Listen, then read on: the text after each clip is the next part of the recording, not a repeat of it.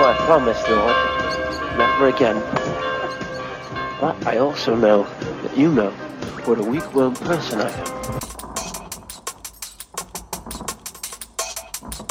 I won't regret this, Lord. I'm a wonderful person.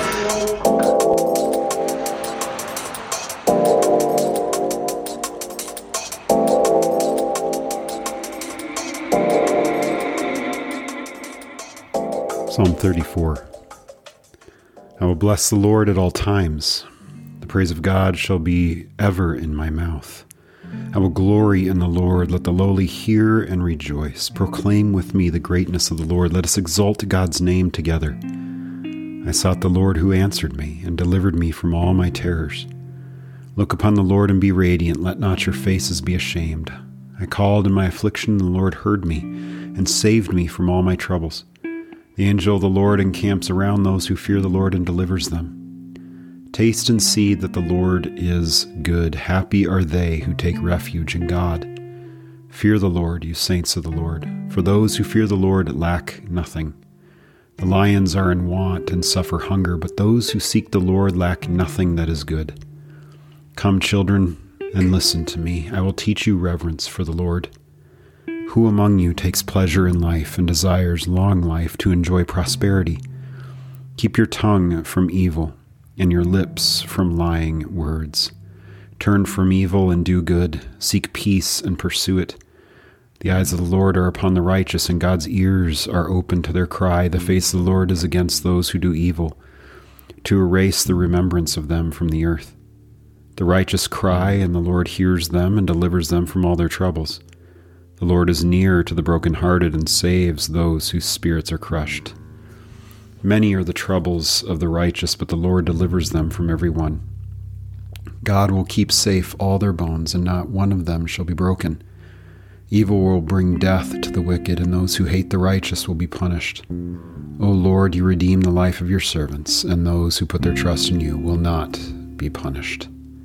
Amen.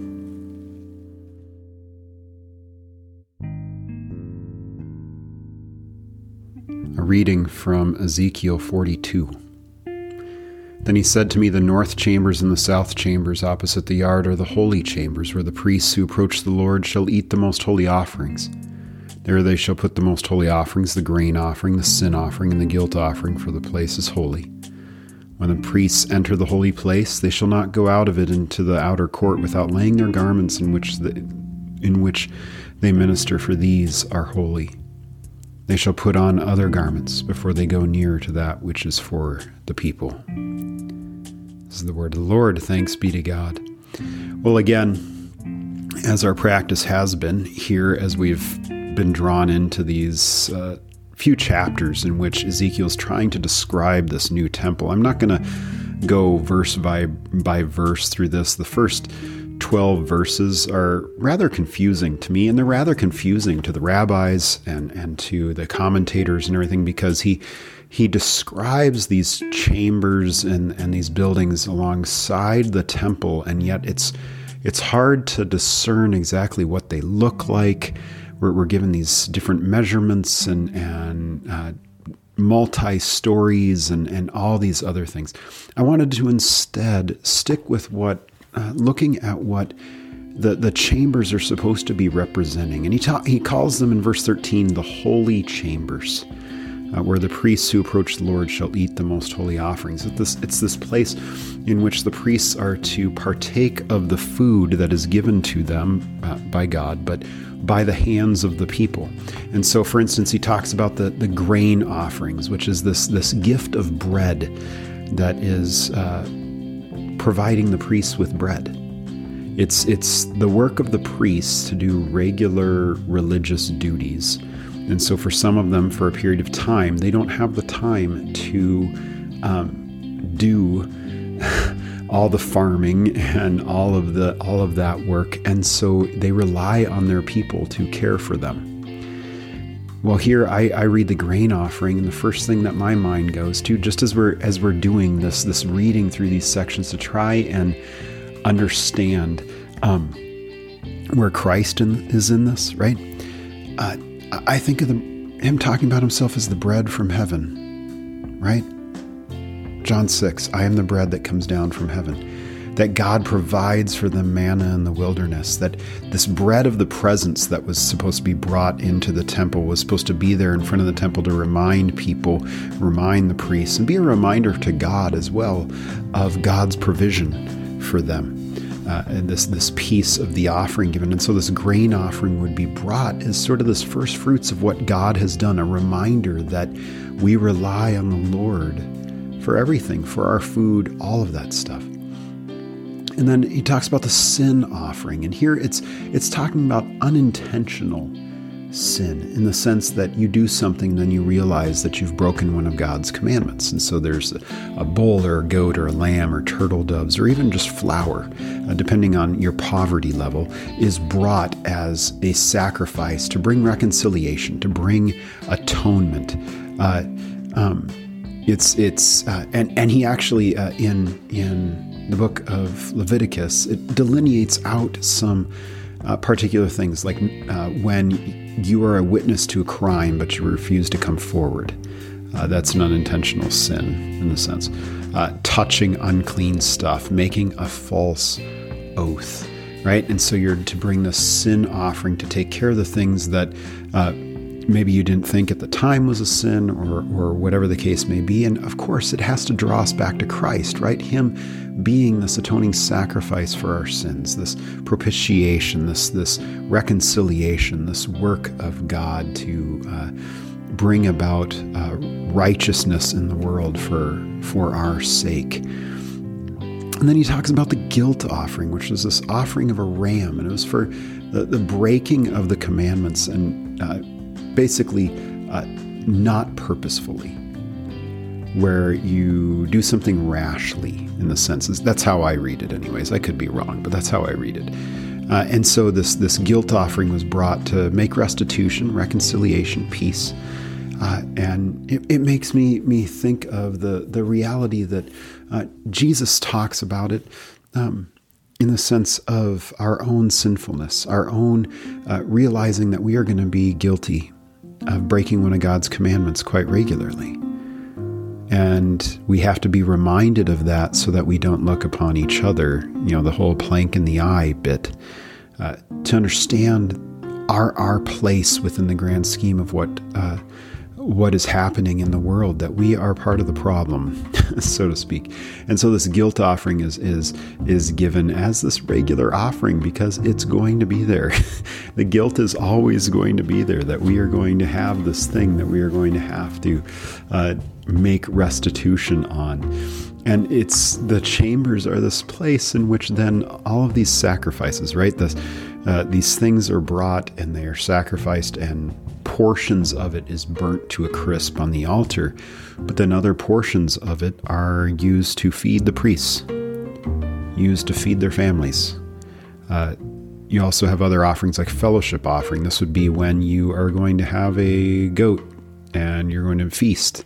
And so you would have this blessing, this sacrifice brought, and then you were to devour the goat and enjoy what God has given you. Then verse fourteen, when the priests enter the holy place, they shall not go out of it into the outer court without laying their garments in which they minister, for these are holy. The idea that they have vestments, right? Uh, Protestant churches in America often don't understand these things, although uh, as Lutherans, we vest, we put on an alb and stole and cincture, and, and some of my compatriots uh, will wear the the um, full garments uh, with the chasuble and all that stuff, funny hats, those sorts of things, um, to dress the part as the pastor, as the priest, to be to be dressed in a way that is not normal. And it's...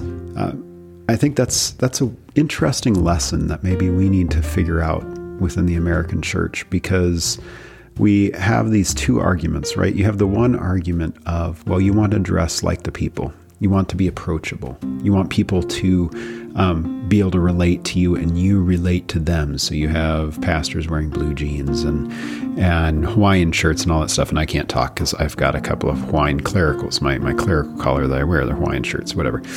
Um But then at the same time, there is this holy work that we are to do, and we're supposed to be different. That uh, I, I remember I was in seminary and talking with a pastor, and he'd talk about how he always would wear his collar uh, when he was doing church work, specifically being in the, the church doing something. And his reasoning for that was because he wanted to make sure that when people came into the church, they knew who the pastor was, that they didn't have to ask, that they would see the collar and they would know. They would see the particular garments that this pastor would make and they would know.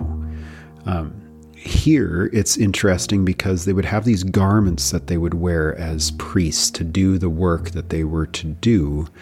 And then they were to take off those garments that they would wear for their um, their priestly work, the vestments that they would wear, and they would uh, wear their regular clothing. And there's some some evidence to show that those who were in the priestly class had a particular day-to-day clothing that they would wear, sort of like a, a Catholic priest would wear a, a cassock or something like that, something to, to differentiate them out from other normal wear, sort of that uniform type thing, right? I wonder if that could ever fit within the church again. I wonder if that could ever fit within the American church of, okay, we have these things that we are to to wear so that people know that we are a pastor, right? That we are someone who does holy things, that we are someone who has been set apart by God for, for certain things, that um, they were to set aside those garments because they were uh, setting aside the work that they were set aside for to go back into regular, regular society. Uh, The the thing I think about is that every time we come into church, we should be reminded that we have been clothed with Christ, right? That that um, we are we are covered in Him. And the difference is that instead of setting that aside, now we go out into the world and something is supposed to be different. It it sort of goes against the last portion of verse fourteen where it says, they shall put on other garments before they go near to that which is for the people. And then at the end of this chapter, verse twenty, it says that they're supposed to make a separation between the holy and the common. And the difference is for us as Christians is that, yes, there's certain things that maybe we should we should hold on to. To make sure that we are different, that we are set apart, that there's something different about us than there is about the uh, radio disc jockey down the street, right? But at the same time, what we take out into the world is to realize that we are these sinners that have been clothed with Christ, that we've been buried with Him, that this clothing that we wear of Jesus is not something that we set aside, but we take it out into the world as a witness to what it is that God has done. I wonder what that would look like for us. I wonder how often we need to be reminded of the fact that we're not to be different to be a witness to the world of its sinfulness. We aren't to be different to be a witness to the world that somehow we are better than them or that we have been saved or, or whatnot. But instead, we are to go out and be clothed in Christ, to be different in the sense that we have found mercy. We have found grace, which others do not have, which others have not found and felt. To be reminded of that. I wonder if we uh, can find it uh, pleasing for ourselves to be clothed in the mercy that Christ has clothed, uh, clothed us in, so that we don't go out into the world in judgment and legalism, but instead we go out clothed in Christ and the mercy that He has given us in these offerings, right? This this picture of the priests eating the offerings, the picture of these priests uh, being part of the sacrificial work, being reminded regularly of the fact that we have the never-ending sacrifice in Christ, that He was the once-for-all-time one given for us, that we don't have to um, continually bring these sacrifices anymore, but we clothe ourselves in the mercy and steadfast love of God to be a witness to the fact that we have found this mercy and grace that we need. Let's pray.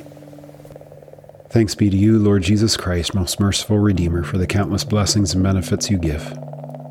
May we know you more clearly, love you more dearly, and follow you more nearly day by day, praising you with the Father and the Holy Spirit, one God, now and forever. Amen.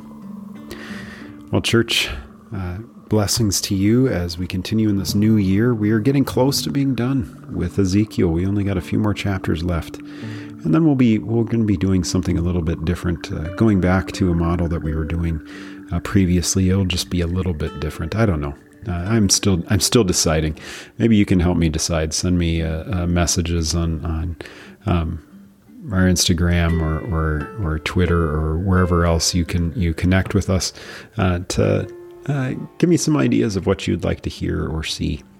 Uh, but prayers that things go well for you, uh, this week, and go in peace, serve the Lord. Thanks be to God.